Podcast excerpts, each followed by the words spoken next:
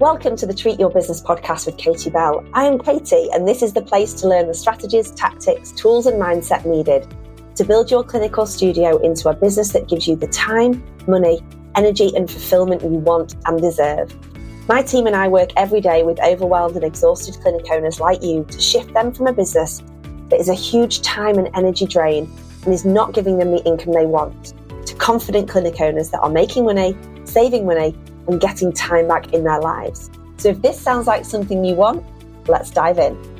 This podcast is sponsored by HMDG, the leading digital marketing agency for clinic owners in the UK. Welcome back, listeners, to another episode of the Treat Your Business podcast. I'm your host, Katie Bell, and today we are going to be tackling a topic that's been buzzing in the industry, not just recently, but I think for for many many years. I remember way back when when I started my first uh, when I first started my clinic 9 years ago I had to make the big decision was I going to rely on working with insurance companies or was I going to just totally have private payers within the business? And even before that, working for somebody else in their private uh, physio practice, I remember having to work with medico legal patients and patients that had Aviva or AXA health insurance. So, we're going to explore some of the reasons why physio clinics um, and other clinics have traditionally relied on insurance work. And it's often because the, the reimbursement system feels like a safe bet.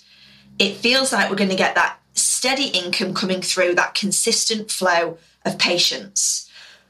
But having worked with many, many of the insurance companies over the years and working for somebody else and having to see those patients, is it really all it's cracked up to be?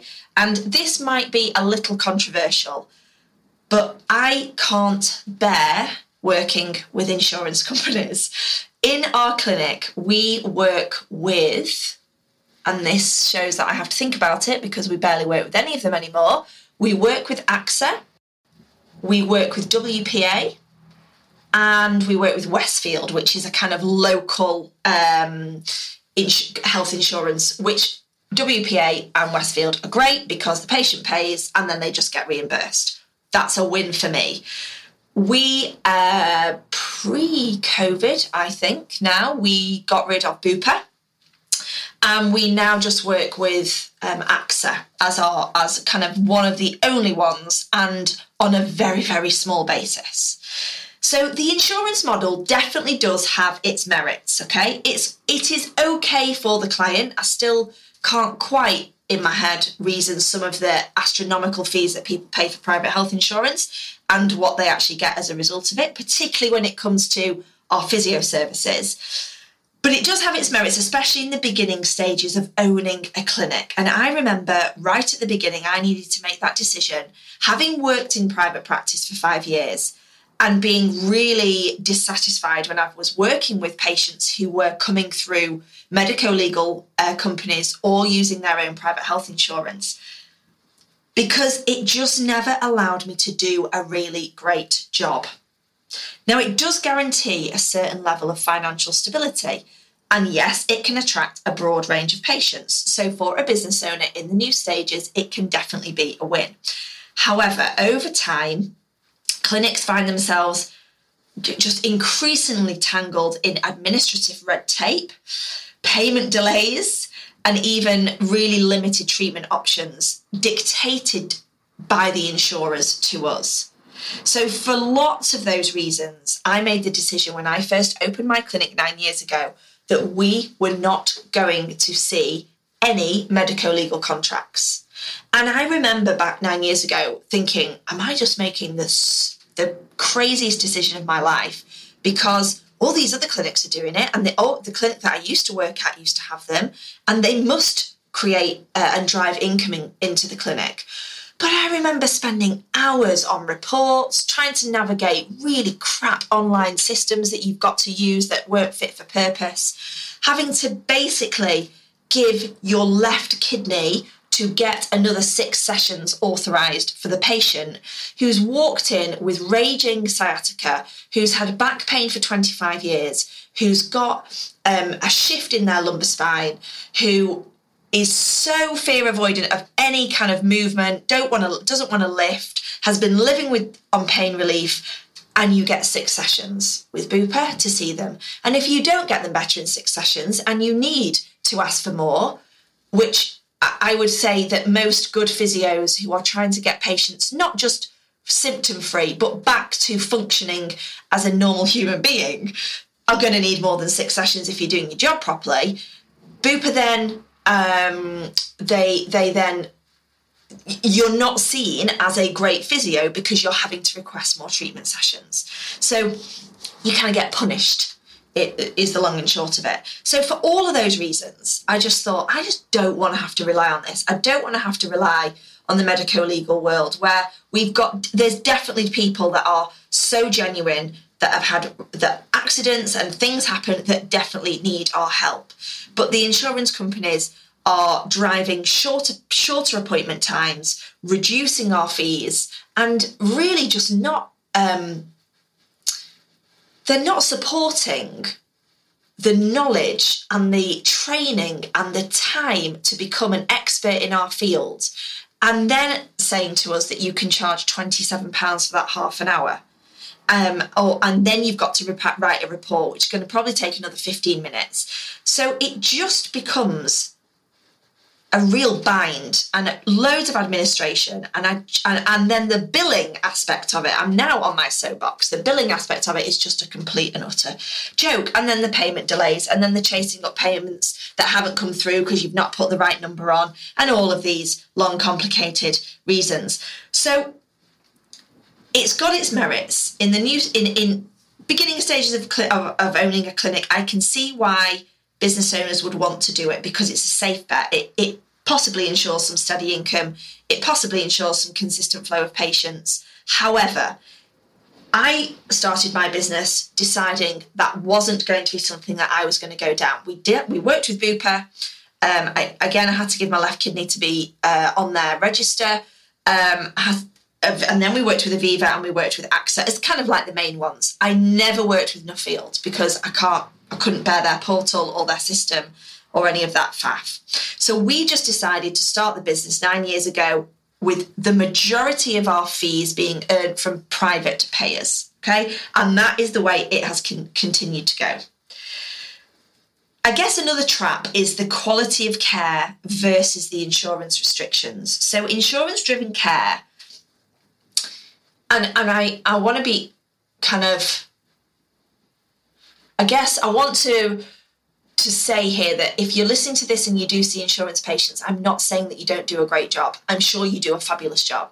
However, the conditions for delivery when we've got insurance patients in front of us are crap because most insurance companies don't allow us to see the patient for long enough or frequent enough to give them um, that that kind of personalised, evidence based care.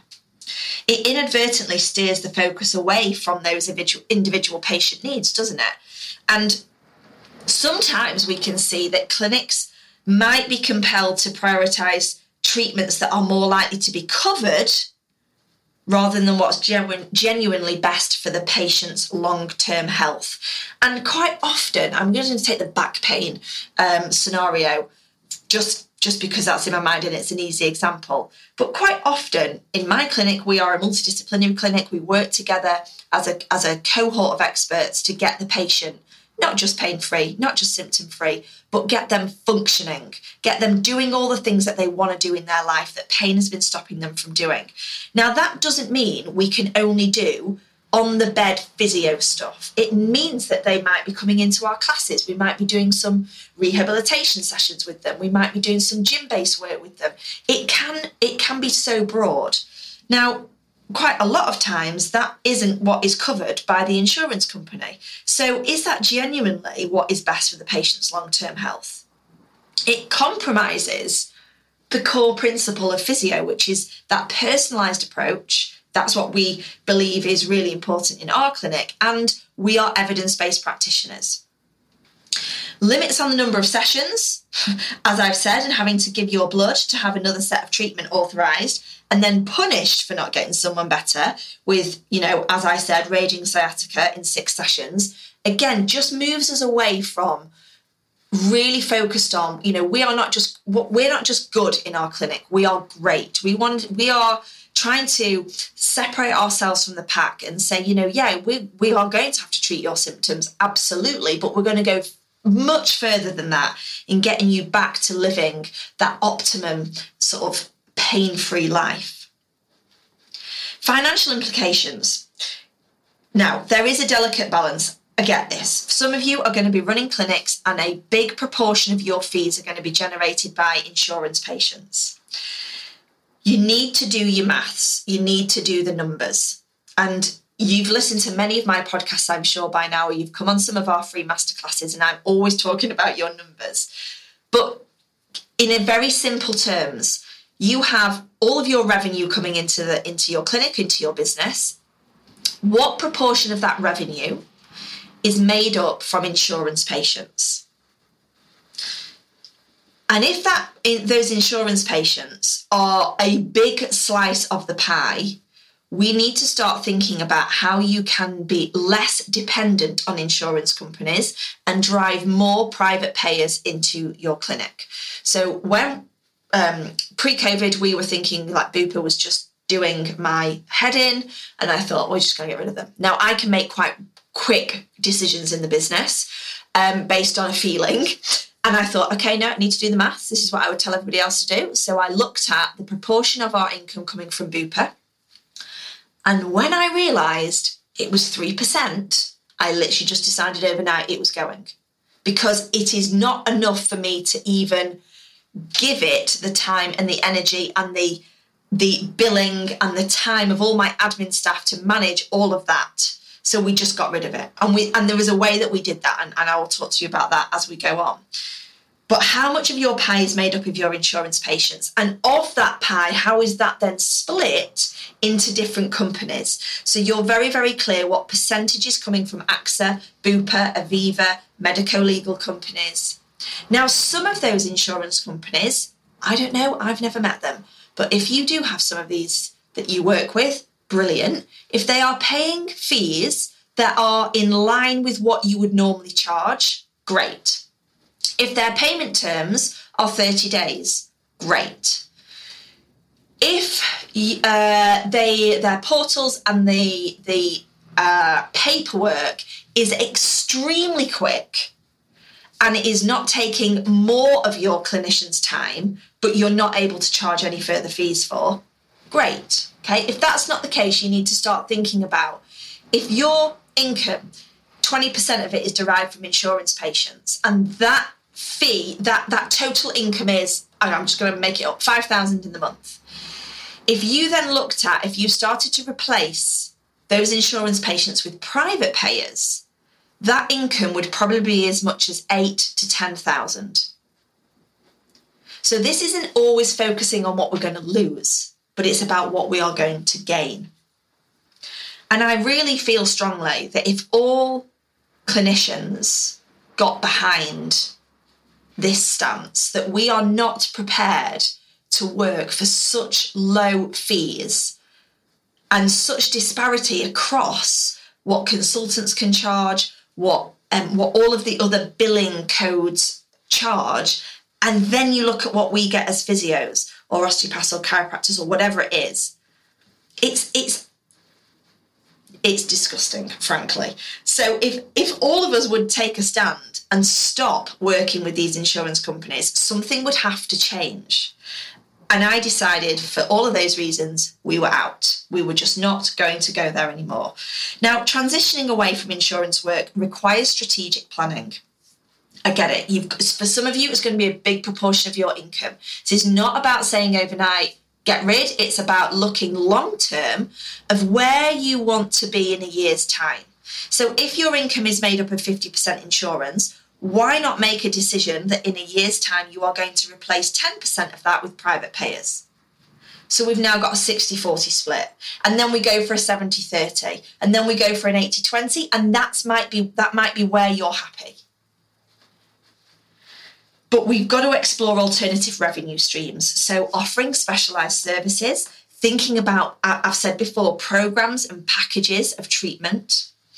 And there will always be some initial challenges breaking free from insurance companies. Um, to give you that financial autonomy and that freedom to innovate in your business, which insurance companies do not allow you to do. True innovation often comes from a place of freedom. So we want to translate this into how can we improve patient engagement? How can we improve our long term success in the clinic? And that's going to be through reputation, through um, delivering not just an okay service because the conditions that we've got to deliver are so poor, but a fabulous service because we are autonomous practitioners and we are creating um, a way of working with people that gets them the results that they are looking for and they deserve and, and allows us to make the impact on the health and well health and wellness of our patients and our clients. So when we've not got these insurance companies, that we're not spending hours trying to work out how the heck Healthcode works and all of these um, ridiculous ways that we have to abide by, clinically you can invest more time in building those strong patient relationships. When we made the decision to leave Bupa, we wrote to all of our patients that use Bupa, and we we were really open and honest. We were very vulnerable with it. And, and I thought, I'm not going to wrap this up. I'm just going to say how it exactly is. And we explained that we've had to make the very, very difficult decision to um, stop using Bupa. Um, and the and these are the reasons. And we talked about the fee structure. We talked about the pay, the paperwork. We talked about um, what impact that was having on the results that we could offer our clients, and why that didn't align with us as a business, and therefore we weren't going to be using uh, them any any longer. Now, quite a lot of those patients just decided to pay privately to see us instead. So what actually happened is we didn't actually lose any income. We just gained. Engaged patients are going to adhere to their treatment plans. It's going to give them better outcomes. It's going to give you a better reputation in your clinic. So have carefully plan it. Think about where you are now. It doesn't have to happen overnight and then think about the communication aspects of what clients you're going to want to communicate with. Look at your revenue, your revenue streams, what proportion is coming in from certain companies, and make a decision as a business where you want to be in 12 months' time. Inform your existing patients about the change and really emphasize the benefits of this kind of patient centric care and expanded service offerings. You're not doing this because you're going smaller and you're kind of honing in. You're doing this to allow for expansion. Optimize your billing, your payment systems to ensure that really smooth financial transition. But when you've made that clear decision to move away from being dependent on insurance companies, and I know it's not a light one to take, that strategic shift requires commitment. It requires you to just to really um, follow through with it. Make the decision, put the things in place, and then watch your income grow. I hope you've enjoyed this slightly controversial um, podcast, but it's so important that you guys take control of your business. You should not be um, at the calling of all of these insurance companies. You should not be being paid 22, 25 pounds for what is basically about 45 minutes of work by the time you've added in all of the complexities around working with insurance companies. You're you are way too qualified and way too good at what you do to be told that you can't charge the fees that we deserve. So um, I really hope some of you come off this podcast and start going to look at your fees that you are earning from insurance companies and start making some really bold decisions. Stay tuned for our next episode next week where we're going to be diving into another aspect of running your clinic. Until then, go and keep making a difference. Thanks for joining me. Thanks so much for listening to this show. Remember, content consumption does not make changes. So, commit to doing something from today's episode. Maybe it's taking action on what we talked about, or maybe it's reaching out to me and learning more about our transformational coaching programs. Or if you have not yet, join our free Treat Your Business Facebook group, a free access to over 30 business masterclasses. All of that is over at thrive-businesscoaching.com or linked in the show notes.